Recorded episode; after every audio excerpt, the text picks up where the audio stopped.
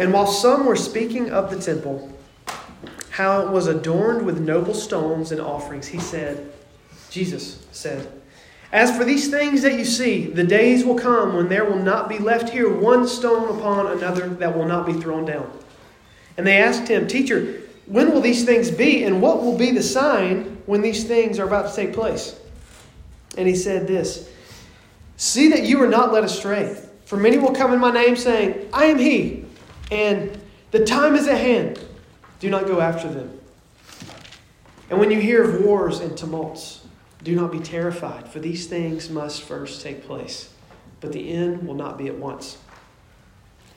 Then he said to them, "Nation will rise against nation and kingdom against kingdom. There will be great earthquakes, and in various places famines and pestilences, and there will be terrors and great signs from heaven. But before all this, they will lay their hands on you and persecute you, delivering you up to the synagogues and prisons, and you will be brought before kings and governors for my sake, my name's sake. This will be your opportunity to bear witness. Settle it therefore in your minds not to meditate beforehand how to answer. For I will give you a mouth and wisdom which none of your adversaries will be able to withstand or contradict. You will be delivered up even by parents and brothers and relatives and friends, and some of you they will put to death.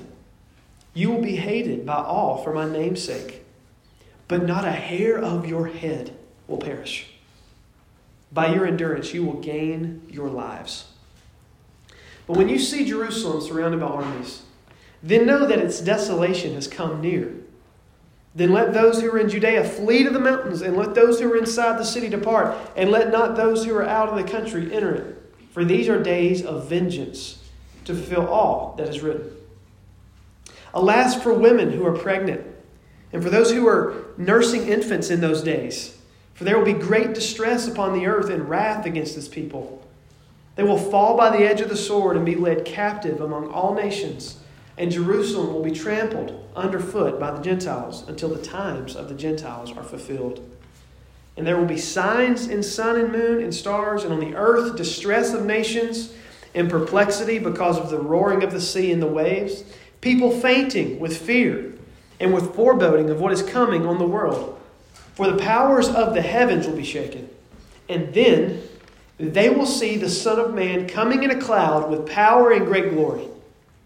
Now when these things begin to take place, straighten up and raise your heads, because your redemption is drawing near." And he told them a parable. "Look at the fig tree and all the trees. As soon as they come out in leaf, you see for yourselves and know that the summer is already near. So also, when you see these things taking place, you know that the kingdom of God is near. Truly I say to you, this generation will not pass away until all has taken place. Heaven and earth will pass away, but my words will not pass away.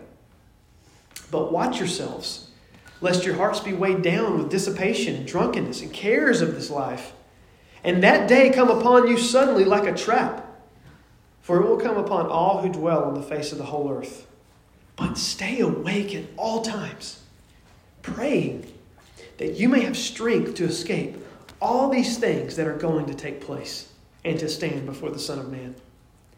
And every day he was teaching in the temple. But at night he went out, he lodged on the mount called Olivet. And early in the morning, all the people watched, came to him in the temple to hear him. This is the word of God. The all-knowing, soon returning King. That's who Jesus is. You know, I was looking at this passage this week, and this is this is what was happening for, with me. It, I was filled with such passion and devotion and an earnestness in prayer for our church in this way. It, this was my prayer. This is my prayer right now as we as we read this passage. I mean, the details, guys, of what we just read. This is my prayer. Lord, would you reveal yourself to us in such a way that it takes over our complete attention? Complete attention. That the vision of your glory in the person of Jesus will be so great. This is my prayer for us, guys. That the vision of your glory would be so great for us that there was not room for anything else. And that your all-knowingness and your soon and imminent return would propel us to live our lives seriously. To live our lives devoutly as we wait for you. Jesus is interested, and I think this passage reveals it, Jesus is interested in seeing our lives totally consumed and totally entrenched with heaven. Totally consumed, totally entrenched with heaven and the focus of heaven, which is His name and His renown only. Can you see Him? Do you see Him as, as wonderful in this, in this way? Have you had that revelation? Do you see His beauty? Do you see His power? Do you see Him? Do you see His omniscience, His all-knowingness, His, his soon and imminent return, His soon returning reality and truth? When you do, generally speaking, many of the anxieties that we carry in our daily life begin to fall off. Many of them. Not because those things that stress us out are not worth stressing about anymore. Not because uh, the, the causes of our anxieties go away. Not because you won't suffer anymore when you believe in Christ. We know that's not true. Many of us are suffering now. Not because there won't be temptation in your life, but because what you will have found when you truly see Him for who He is, is an all-knowing, soon-returning Jesus, and it will captivate your life. And your anxieties, generally speaking, they fall away. You know, this past week, if you guys will remember, if you were in Georgia, uh, there were some pretty intense storms that swept swept through our area. Um, And honestly, usually those things don't like stress me out at all. But something about these, I was like, whoa, this is like a little tense, a little crazy. Um, so I came home early that day just to be at the house, you know, with the family as they passed through, because it was about a two, two-hour window. And honestly, there was a general sense of anxiety and nervousness in our home. It's it's true. Mainly because uh, my kids and my wife. Jesse gets nervous with, with, with storms. The kids get really nervous, you know, with storms. And this is what happened on uh, this this Thursday as well. Ezzie and Elisha specifically. Um, she was so excited for me to share this example, and now she's in the bathroom, like while I'm sharing it. Ezzie and Elisha were they were walking around the house, and they were looking out the windows, and they were asking me questions about what was happening. You know, they just wanted to know kind of what was going on. And being her parent, I, I know where the questions are coming from. It's not this. Uh, This answer, these answers so that she could just accumulate knowledge and learn. She's not curious for the sake of knowing what's really happening. She's curious for the answers so that they might can calm her nerves, you know, and, and her sense of anxiety that she was feeling. And a lot of times the questions are hard to answer. Other times they're not hard to answer. You know, but I can say most of the time it comes from a place of desiring comfort and security, you know, and, and peace. And on Thursday, I answered Elisha's questions, and he crawled up into my lap, and he just wanted to sit with me, you know, as these storms passed by. And it was sweet, and honestly, a ton more glorious than I knew it to be in the moment. And there was a similar circumstance that happened probably like, I don't know, probably three or four weeks ago. You guys will remember, for some reason, this winter we've had thunderstorms. It's been interesting. And it was the middle of the night. Ezra ended up coming, hopping in the bed with, with me and Jesse. Uh, and it's, you know, early hours in the morning. And we're laying there. There's this huge lightning strike that hits. And then you hear the thunder that follows. And she wanted to know so badly that we were safe. She just wanted to know, are we safe? And I did what my parents taught me, right? It's you you see the lightning and then you count the seconds to see how far the, th- the actual storm is away from you. So we did that, you know, and it helped her a ton so that she knew that it wasn't like right on top of us, the storm. It eased her mind because of how far away the thunder was. Um, but what was interesting is that her knowing what was actually occurring is, is something that comforted her. Mm-hmm. You know, it comforted her just to know what was happening. And my kids are like this because it's human to seek answers in that way. It's human to seek answers to life's questions, life's concerns, the suffering that comes our way. Why does this happen? What's, what's going on? It's human to want security and to want comfort and to want peace as we face all the different hard circumstances and sufferings that happen in our life. And if we're honest with ourselves, um, how we feel a lot of the times, even probably I would say for, for me it's most of the time, how we feel, is not at peace. Mm-hmm. It's, it's just not. It's it's not comfort and security. How we feel a lot of the times is honestly the converse of what Jesus is telling us not to do in verse thirty-four. Verse thirty-four, if you'll see it, it says, watch yourselves lest your hearts be weighed down. Here's the reality. Our hearts are weighed down. Right now. Many of us right now, our hearts are weighed down. They're weighed down with the cares of this life. It, Jesus says, don't be weighed down with the cares of this life. But the reality is we carry baseline anxiety in a lot of the things that we do. And our days are filled with questions like, where's the money going to come from?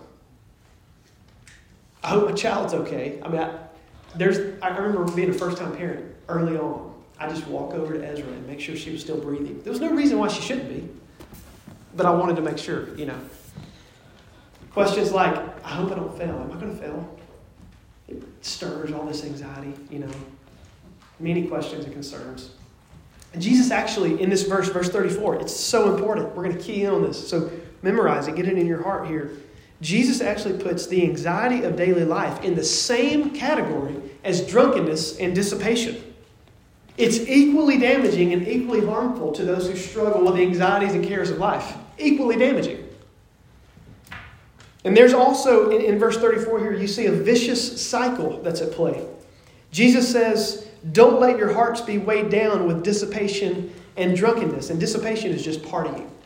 It's gallivanting around, basically forgetting your life, whatever you're struggling with, for this moment where you get lost in whatever it is you're doing. And it's associated with drunkenness because the partying usually comes alongside of some form of overindulgence so that we can forget all of the things that are really happening in our life. And drunkenness most definitely here includes what we would immediately run to, which would be alcohol, substance abuse of some sort, right? Maybe even sex. But the heart behind it is much more the overindulgence, the, the partaking to, to an unhealthy extent so that we can kind of numb ourselves and escape from all of the different things that face us. And ultimately what this is showing us is that this is not a life of faith, but it's sin. And I said it's a vicious cycle because oftentimes the life that Jesus is describing here is actually the we turn to these substances, to the partying, or to the drunkenness of some form because we're looking for the answers to the biggest questions in our life. But Jesus actually says here that it's the participating in the practices that actually leads to your hearts being weighed down. It's the participating in them that causes it. So it's a vicious cycle. Let me paint this some, some scenarios of how this might translate to our life. The drunkenness that's really at the heartbeat of what he's saying, the cares of life, the, the dissipation. Maybe for you it's been a long day, and the only thing you want to do is you want to go home and you want to binge Netflix. Mm-hmm. You look up, and your whole night is gone. You've been watching it for four or five hours, and you look back at a week's time, and you might not have had the, the, the awareness to see it in the moment, but you've actually done this four, five, six times that week. I think that's kind of at the heartbeat of what it's talking about. Or maybe you've been arguing with your spouse or your friend or whoever's the closest in your life that's really bothering you, so you want to just you want to crawl up into the bed that night. And you want to just scroll the endless content of Instagram Reels. Don't tell me you haven't been sucked in if you're on Instagram. Suzanne, you made a great decision that you're not on Instagram. Great job. Or maybe your idea of fun is watching the game, right, with a bunch of friends and maybe having a few beers, but all of a sudden, here you are. And one night out of every month out has turned into three nights a week. And you're dropping the ball on your job, and you're you're uh, you're behind on your schoolwork if you're in school, but probably more than anything, your family is longing for you to be in the home, and you're nowhere to be found. This is what it's talking about, being drunk, our hearts being weighed down. Or maybe you long to be married so bad, it's so frustrating, and you just can't seem to figure out what to do with all this frustration. You wrestle with these thoughts and these desires, and you find yourself deep into some habitual practice of looking things you know that you're not supposed to look at. When you hear the stern warning of Jesus saying, don't let your hearts be weighed down with dissipation and drunkenness. Man, we oftentimes we want to think that Jesus is talking about somebody else, and that's not really us. But when we hear some of these scenarios that I just described, what I pray that settles upon our hearts now is that we're not actually that far off. We're not actually that far off from what Jesus is actually describing here. But in this narrative where Jesus says so many things, I know we covered a ton of content. There's no way we're going to scratch the surface, but we'll try. Jesus says a ton of things here, good and hopeful things, but also some really hard things. The questions that plague us, the, the questions that we won't answer to, the questions that we don't have answers to that drive us into despair, that drive us to the dissipation and the drunkenness, drive us to the anxieties and cares of this life. Jesus answers these questions here. The deepest plaguing questions in your life are answered right here. And furthermore, they're answered throughout the Bible. Not in a way that necessarily gives us all the details of how our lives will play out. We, we don't have those. But in a way that points us to the one who has all the answers. Luke twenty-one is a passage where Jesus is telling us a lot of details about what will follow his death and his resurrection and what will happen as his return looms closer and closer. And if you're a Christian here today, as we read this passage, this is the immediate question that filled me. I hope it was the same with you. Isn't it comforting to know that Jesus is all-knowing and soon returning? Isn't it comforting to know that he knows everything about your life and everything about the world, and he's coming back? What Jesus does here, in light of his work on the cross and his resurrection, is he shows us we are secure in him. Secure. The peace and the security and the comfort that, as he was looking for in the storm, is the comfort that Jesus offers us right here. There's nothing outside of his power. There's nothing that's going to catch him off guard. You know, what may not be on the surface of this passage in Luke twenty-one is its historical context. So forty years following what Jesus says right here, forty years after it, the city of Jerusalem would fall, and all of this was fulfilled. All of it. You can go back and check the check the book and then check the, uh, the, the historical details. Josephus is one who wrote about it. Go back and look at this. All the details come true. This beautiful city, it says in the very early verses here, maybe it might be the first couple verses that we read, Jesus says, you know, it's a city that's adorned with all these noble stones. It's a beautiful city. We don't even have a category to think about how wonderful the temple really was. We don't have anything that really tells us and shows us a ton to be able to understand it. And Jesus says this city would be destroyed, and forty years later, it was. Mm-hmm. Jesus knew it was coming. Jesus says there will not be left here one stone upon another that will not be overthrown. And it wasn't. Jesus knew exactly what was going to happen. This, this proves to be true. In A D seventy, forty years after Jesus raises from the grave, the temple falls. And here, he's preparing all of his disciples that would be there on that day. All of his disciples who are seeing the glory of the temple. They're, they're, they're looking at it. They're seeing the beauty of this thing. How in the world could this be brought down? And he's preparing his disciples here for the days that would come when his disciples, not only would the temple fall, but they would be persecuted. They would suffer at the hands of evil men things that can't even be named. Some of the people who were listening to Jesus' word actually would even die. They would die because of the name of Christ. Peter is an example. Peter, the tradition says, was crucified upside down. He was, he was killed for the faith.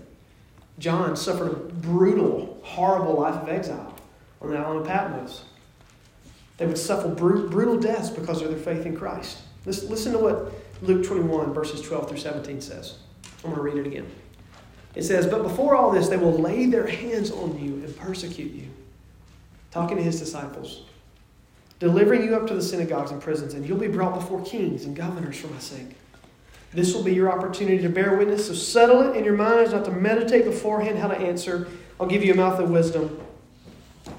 You will be delivered up even by parents and brothers and relatives and friends. Some of you they will put to death, and you will be hated by all for my name's sake." But as we hear these words, Jesus does not only know what is going to come. All these things prove true. He's, he's, he's all-knowing. But he doesn't just know what's going to come. This discourse by Jesus must not just be located in its historical context, but its narrative context, the context of this, of this gospel. The next chapter following Luke twenty-one, so Luke twenty-two, is the beginning of the events, the events that would lead to Jesus' death and ultimately his resurrection. That's the context for what he's saying here. So what that means is this. Jesus not only knows the future, but it's a future that as believers is secure in him. You believe that? At the cross and in the resurrection, Jesus has proven to us that he not only knows the future, but he has secured our future in him. And I want you to think about what this means that Jesus is all-knowing. Let's think about the scope of it. I got two points about the scope of his all-knowingness. One is this. Jesus knows the future of world events as they relate to his finished work, work on the cross. Nothing surprises him. He looks at his disciples. He tells them hard things. He tells them that some of them will be brought before government officials and authorities. He tells them, even some of them, that their family's going to forsake them. I don't even have a category for that. Think about my family disowning me for the sake of Christ. But in the midst of this, these disciples do not waver. We know that to be true. Because here we are, built on the foundation of the apostles and the prophets, Jesus as the cornerstone. Standing two thousand years later, they didn't waver. Why? Because they knew about Jesus. They knew that he rose from the grave. And that there's nothing now that could rob them of their hope in Christ. Nothing could rob them. Have you been purchased by God in this way? Have you been purchased and, ex- and experienced the unshakable hope of knowing God in Jesus? The Christian life is looking forward to a day where we will be with God, but the Christian hope is not blind. It's not blind. The Christian hope is not a hoping for the best. The Christian hope is secured because it's built off of very precious and very great promises. And it is namely that Jesus died and he rose again. And he ascended to the right hand of God. And he's going to come again one day. So Jesus knows what will happen. And he frames these events. The disciples have a framework. Not here, but in the coming days. The disciples have a framework to understand the coming and looming suffering that they would face, these world events that would play out as they relate to the death and resurrection of Christ. And it is enough comfort and security to make them endure to the end. Nothing that happens in this world can rob us of the hope that is in Christ. Nothing that comes your way. You may not have the eyes to see that. But in moments where you're struggling and the rubber meets the road and now you're either going to hope in Christ or you're not. If you've seen the power of the resurrection, you will see that this hope proves true. And it withstands even the strongest winds that come, come our way. Nothing will rob us of this hope if you've seen him and experienced him. So Jesus knows the future of world events as they relate to his finished work. But even further, this passage shows us it's not just about world events. Jesus knows the details of our suffering. We cannot imagine how devastating it must have been to experience the desolation, the suffering, the war that would have occurred around the time that the temple was destroyed. When you read historical accounts of this, it's it's it's horrible. It's barbaric. It's gruesome. And what Jesus prophesies here is honestly one of the worst moments of suffering in the history of the church. It's one of the worst moments that, that anybody who is named Christ has ever experienced in the history of the church. I can say that with total confidence. But the fear and dread that such an event must have produced in so many is no match for the victorious hope that is in Christ. And how you know that is how well they suffered. Why is this true? Because Jesus has already won at the cross a cosmic war. Jesus at the cross has already triumphed over the powers of evil. Nothing can come against us that can separate us from the love of God. Jesus at the cross satisfied the very wrath of God. So what wrath could actually dethrone him? Jesus at the cross reconciled us to Almighty God. Jesus at the cross purchased us and secured us in him forever. And when I consider the work of Christ on my behalf, and I consider the that Jesus knows the details of my suffering that I will face, just like Ezzy, I feel comfort. I feel comfort. Not because it, it alleviates the suffering, but because I know he holds me in his hands. He holds my, my situation in his hands. He formed and he fashioned me, and he saw the path I was going to walk, and he took care of it at the cross. I feel secure. I feel a sense that nothing I face could ever separate me from God. The New Testament makes it abundantly clear that in this world we will have trouble, but take heart. In this world you're going to experience momentary affliction, but it produces in us eternal weight of glory. And there's a security that as believers we can have no matter what kind of suffering we face because of two things. One, our suffering is not a surprise to Jesus, but it's actually worked into his mysterious plans. And we can rest in that. Why? Because he rose from the grave. Our suffering is not a surprise to Jesus. We know this. This passage reveals this. He tells his disciples that they're going to suffer. And what happens? Forty years later, they suffer. It's not a surprise to Jesus, but it's actually worked into the mysterious plans of God. And two, because he rose from the grave and because he died on the cross, Jesus is using our suffering for his ultimate purposes. For his purposes. So Jesus tells us, tells his disciples, what many of them would face here. They'd be persecuted, and the temple would be destroyed. And all this described, it's leading up here to verses twenty-four and twenty-five. You'll see it. Verse twenty-four and twenty-five is kind of where you see something transition. There's a seamless transition to Jesus talking not just about this moment where all of these events would take place in the world, but he starts talking about how this is some of the first fruits of his return that is to come. It is as if these events in, in A D seventy mark the beginning of what the world was preparing for in the return of Jesus. And according to him, even this early in the life of the local church, I want you to consider this, even this early in the life of the church, because here we are, right, situated two thousand years later, it's a long period of time. Many Christians have come and gone. But even here, in the early life of the church, they were living as we are living today in the end times, according to Jesus. He says this, this is the inauguration of the end times. In these times, there would be signs in the world of his coming, that, that is coming. And then the Son of Man, Jesus Christ, would come in a cloud with power and great glory. Jay rightfully reminded me this week, as we were talking through some of this message, that in a sense, this is the entire Christian life. What do I mean? Consider what it says in First Thessalonians one, nine and ten. It says, "They themselves report concerning us the kind of reception we had among you, and how you turned to God from idols to serve the living God." And listen to what it says. "And to wait for his Son from heaven, whom he raised from the grave, raised from the dead, Jesus, who delivers us from the wrath to come." The Christian life is this waiting in the end times, patiently expecting the day of the Lord, where Jesus comes and he judges the living and the dead and he crushes the head of the serpent forever. The Christian life has been waiting. The church has been waiting for two thousand years, and it will continue to wait until this day happens in all of its fullness. Jesus is, what this passage shows us, a soon returning king. The language of the Bible is that he's coming soon.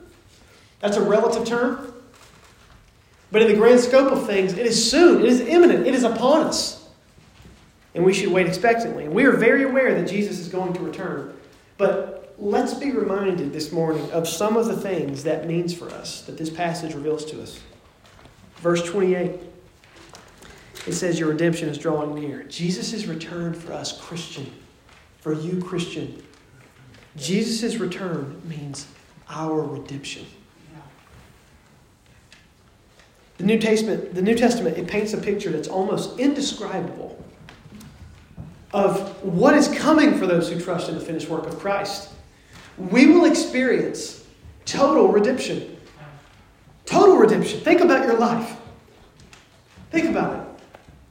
Think about the hardest part of your life. Think about the most secretive part of your life. The thing that, man, you don't want anybody to know about you. Think about the most shameful part of your life. You're ashamed of to think about. Who's, maybe it's so fundamental to who you are that you, you believe it about yourself. In Christ, those things will be redeemed. They will be redeemed. Jesus is going to be returned, and that means our redemption forever.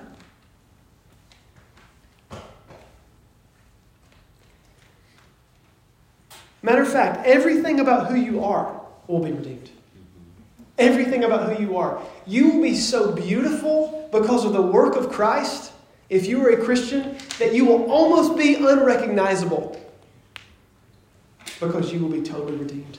And all of the marring and sinfulness that marks our existence right now will be disappeared forever in the presence of God. It means that we will not just be made better. It means that it is as if we were made new. Redeemed means a new heaven and a new earth. But it, but but this, this passage also shows us more details around his return. In verse thirty-one, it says that the kingdom of God is near. This redemption that we will experience is near right now. There are times in the Christian life, and this is times I would call revival, uh, times that we're longing for as we fast and we pray, where it feels like this reality is really close. Jesus throughout his ministry said oftentimes, the kingdom of God is near. It's at hand. Repent and believe. We have these moments where maybe we feel that closeness because his return is close and his kingdom is near. Here in verse thirty-one, Jesus expands just our redemption, but beyond just our redemption, to a phrase of the kingdom of God. And what he means here is he's saying this, this time, this is a basic definition of what he means when he says the kingdom of God is near. He's saying that there's a time coming that is very close upon us where the rule and the reign of God in Christ will be felt and experienced in all of creation. That time is near. How does that prepare you for life right now? The time where one day, even death itself will bow its head to the name of Jesus Christ. The kingdom of God in all of its fullness, even whenever the greatest powers that's ever existed in the earth will bow their knees to Jesus Christ, and they will want the mountains to fall upon them and wail at the account of Christ, who is to judge the living and the dead. That day is upon us. It is near. If it is near, do you live in light of it? Do you believe it? Do you live in light of it? Do you believe in do, do, do you live in light of the fact that verse thirty-two and verse thirty-three says that nothing that Jesus has said will ever fail? You know, this happens in our home oftentimes, and I cringe to think about it. But I feel like parenting has been me making a bunch of promises that I just can't feel, fulfill. A good example is Elias is he, he's, he loves Pokemon right now. He's playing, you know, Pokemon twenty-four seven, his binder's here with his Pokemon cards. And he's we, we play this other game in our in our house called Here to Slay. Anybody ever played Here to Slay other than John?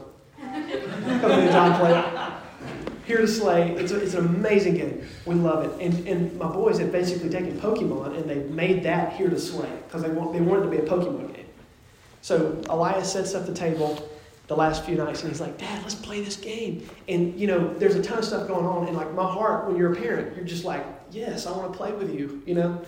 But for whatever reason, something's going on. We got to get some, the house ready or, or something, you know. And, and I say, yeah, we'll play as soon as we get done with this. And lo and behold, it's midnight by the time we get done with it, and we can't play that night. You know, that's what I mean about the empty promises, right? That's not how we think about Jesus. Everything he has said will not fail. Everything he has said will not fail. Isn't that reassuring? Nothing that has ever come out of his mouth, nothing when we read the Bible, will come to the end of our days and, and, and we'll see those things not true. That will not happen. In Christ, everything he says will be true.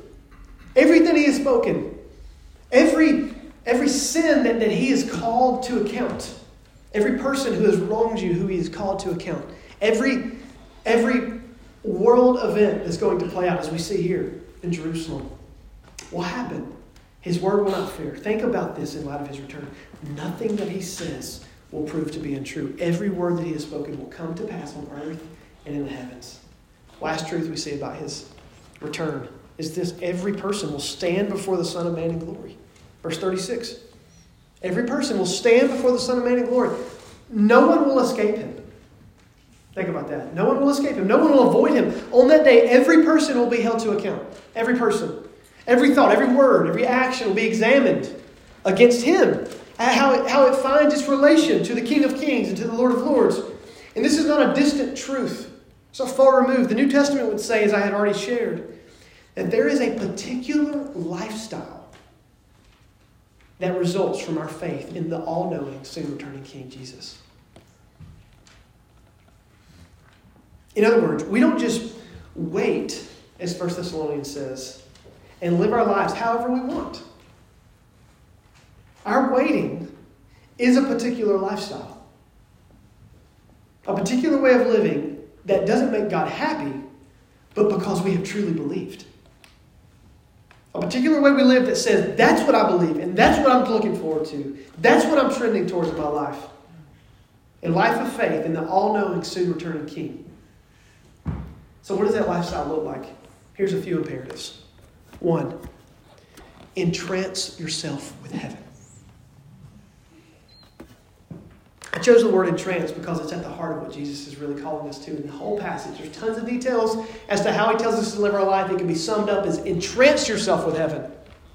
Why did I choose that word? Because it means to be filled with wonder and delight, holding their entire attention. How do you wait expectantly for the coming King? Fix your eyes upon it.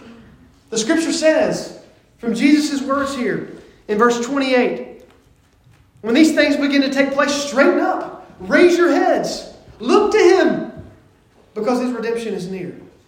What consumes your mind? What consumes your mind? If I'm honest, it's been Georgia football for two weeks. We just won the national championship.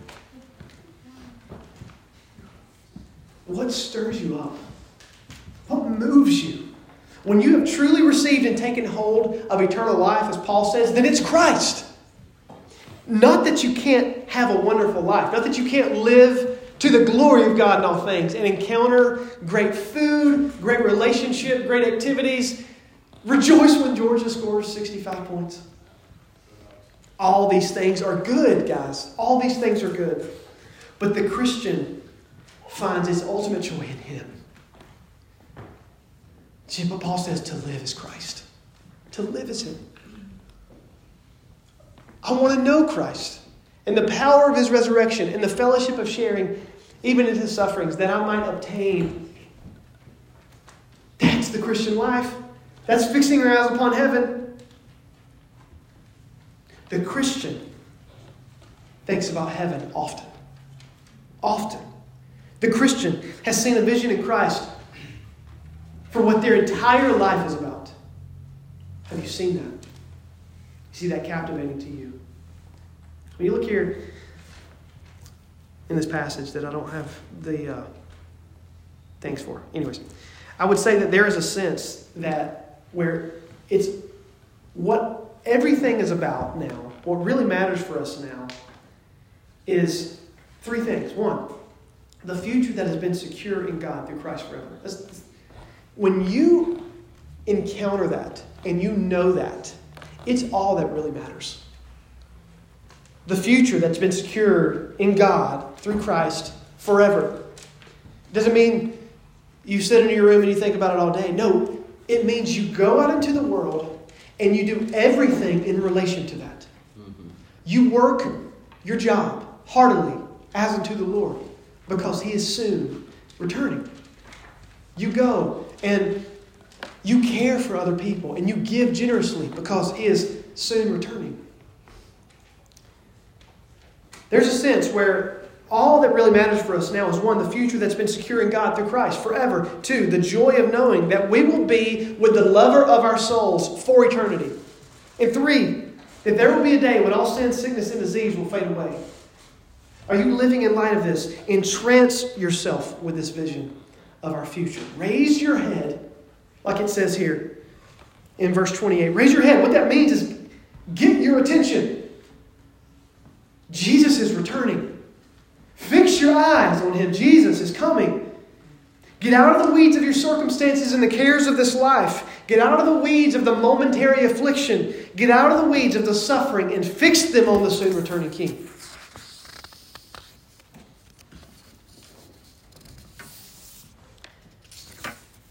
So the The imperative here of this passage is entrance yourself with heaven.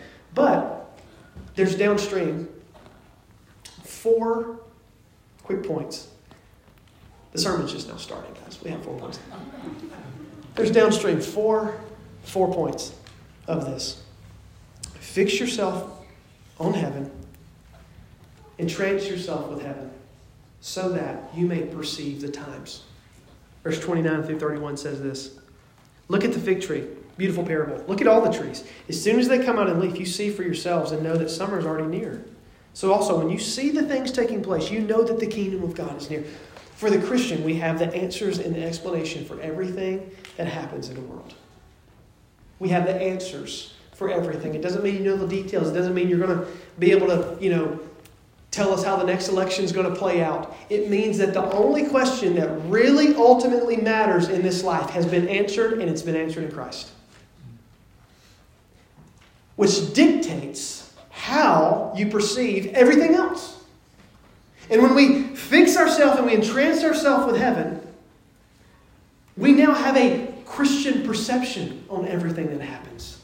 The heaven entranced Christian is not swayed by the ebbs and flows of what life brings, because their attention and their hope is not here in this world. It's in heaven. Therefore, the heaven entranced Christian has a perception into the world that others ultimately do not have. And they're not surprised by the horror or the chaos or the hard circumstances that happen in the world. They're not surprised by that. We know that that's going to come. Jesus prepares us for those days in this passage. But, though they know they are going to come, the heaven entranced Christian is equally joyful and hopeful that these things do not define us and that Jesus is soon returning. But entrance yourself with heaven, not just so that you may perceive the time, but so that you may endure through trials. Kind of related, right?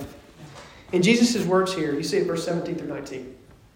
seventeen through nineteen, it says, "You will be hated by all for my name's sake, but not a hair of your head will perish. By your endurance you will gain your lives." He's talking specifically to the, the believers, the disciples there, who were going to face that around over the next you know couple decades leading up to the temple being destroyed. But there's tons for us to see here as well. It's not just for them. The scripture wasn't necessarily written to us, but it's written for us. In Jesus' words here, we see why and how Christians have endured suffering and hatred for the name of Jesus all throughout church history. We see why right there, just in those little words. Here's the three things we see. One, the Christian is prepared for suffering because it's the way of the cross. For his name's sake. This is the life we sign up for in Christ. A life that is in contrast to the world, a life that is hated by all for his name's sake. The Christian is prepared for suffering because it's the way of the cross.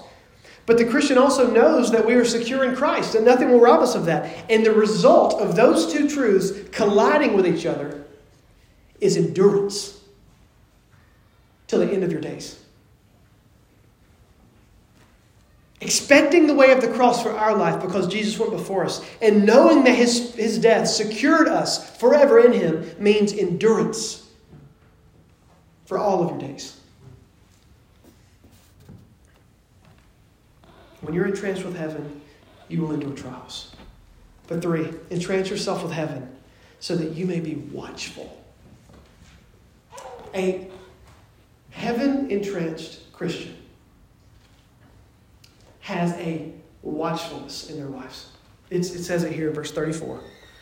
But watch yourselves lest your hearts be weighed down with dissipation and drunkenness and cares of this life, and that day come upon you suddenly like a trap.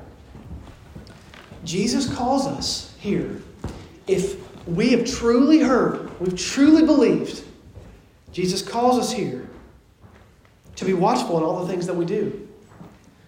And what that means for us right now is maybe this verse actually does describe you in some ways. It's okay. Maybe you are drunk on some of the things of the world. The scripture says that the world, Revelation says this, the world's going to be drunk with the things of the world. It's going to be drunk with the world. We don't have eyes to see it. It literally uses the language of drunk. And, and honestly, maybe that's you here today. There's things in your life where that, that would describe you. What I would say, get your eyes on Christ And you will begin to see that you have greater priorities than the momentary drunkenness, than the momentary scrolling, than the momentary partying, substance, eating, sports, what have you. You will begin to be watchful in your life when you see him, his all-knowingness, and his soon return.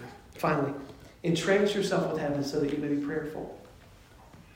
What I love about this passage is that two things can be true at the same time. One is that Jesus has won the victory. Jesus has secured us in him forever. And this life is going to be extremely hard. Those two things can be true at the same time. And what it says in verse thirty-six here is it says, but stay awake at all times. What I'm translating that to be in the light of today is looking at him, fixed upon him, thinking about him, turning our attention to him in everything that we do. Stay awake. See him. Keep the lamp going. Keep the lamp burning. Don't let it die out. Stay fixed upon him. And then and it has this participle here of praying. Stay awake at all times. How you're doing it is you are praying that you may have strength. I love what we just, I loved some of the things, you know, that that's what we just prayed for Kaylee and Michael in so many ways. Like, Lord, just help us make it to the end of this. Help us. Lord, our hope is seated in you. Nothing's going to rob us of that. Help us just get there because this is this is hard. That's not foreign to the Bible. The grind and the struggle is not foreign to the Scriptures. But we can be hopeful, and we can know that we're secure, and we can also struggle and barely make it. But the but, but the beauty and the wonder of the Christian gospel is you just got to make it. Make it. Stay awake. Pray that you may have strength to escape all these things that are going to take place. Because you're going to stand before him one day, and on that day, everything will fall away. Everything will be okay.